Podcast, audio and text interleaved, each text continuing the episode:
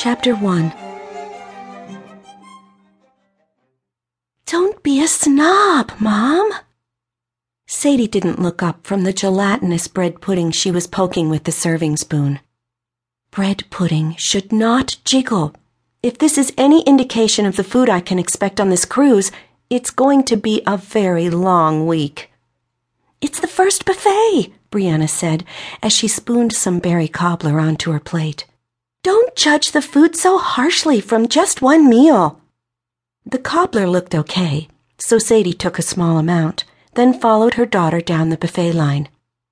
You never get a second chance to make a first impression, Sadie said, narrowing her eyes at what was supposed to be cheesecake but looked like stiff pudding.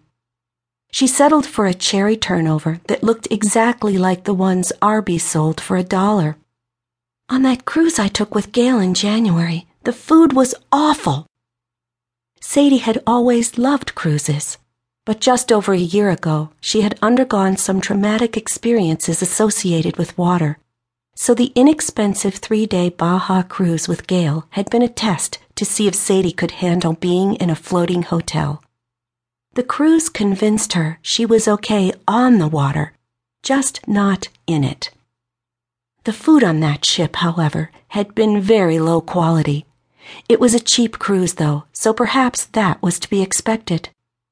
Now she was on another cruise, a longer, more expensive one, with a different cruise line, and the first foray into the menus had shaken her confidence. Good bread pudding should be dense, flavorful, and topped with a creamy caramel sauce, like her cousin Kara's recipe, which Sadie had made for years and years. It wasn't difficult to make good bread pudding. If the ship's cooks couldn't do right by a basic dessert, what would their beef Wellington be like? They finished the dessert segment of the buffet and made their way to the salad bar, dessert first whenever possible. If you don't mind me saying so, you seem a little uptight, Breanna said, once they finished dishing up and were winding their way through the dining room in hopes of finding an empty table. Is everything okay? Have you already found a dead body you're afraid to tell me about? Sadie scowled at her daughter's back. I'll have you know I haven't seen a dead body for eight months, if you don't count Brother Harper from church. But he was 87 and properly laid out in his coffin when I saw him at the viewing. It was a lovely service. Eight months? That's got to be some kind of record, right? Oh, stop it, Sadie said, wishing she had a free hand so she could playfully slap her daughter's arm. I think that phase of my life is over. She scanned table after table filled with people already eating. Is there not even one empty table in this entire dining room? There are some back there, Breanna said nodding toward the back of the ship. Just calm down.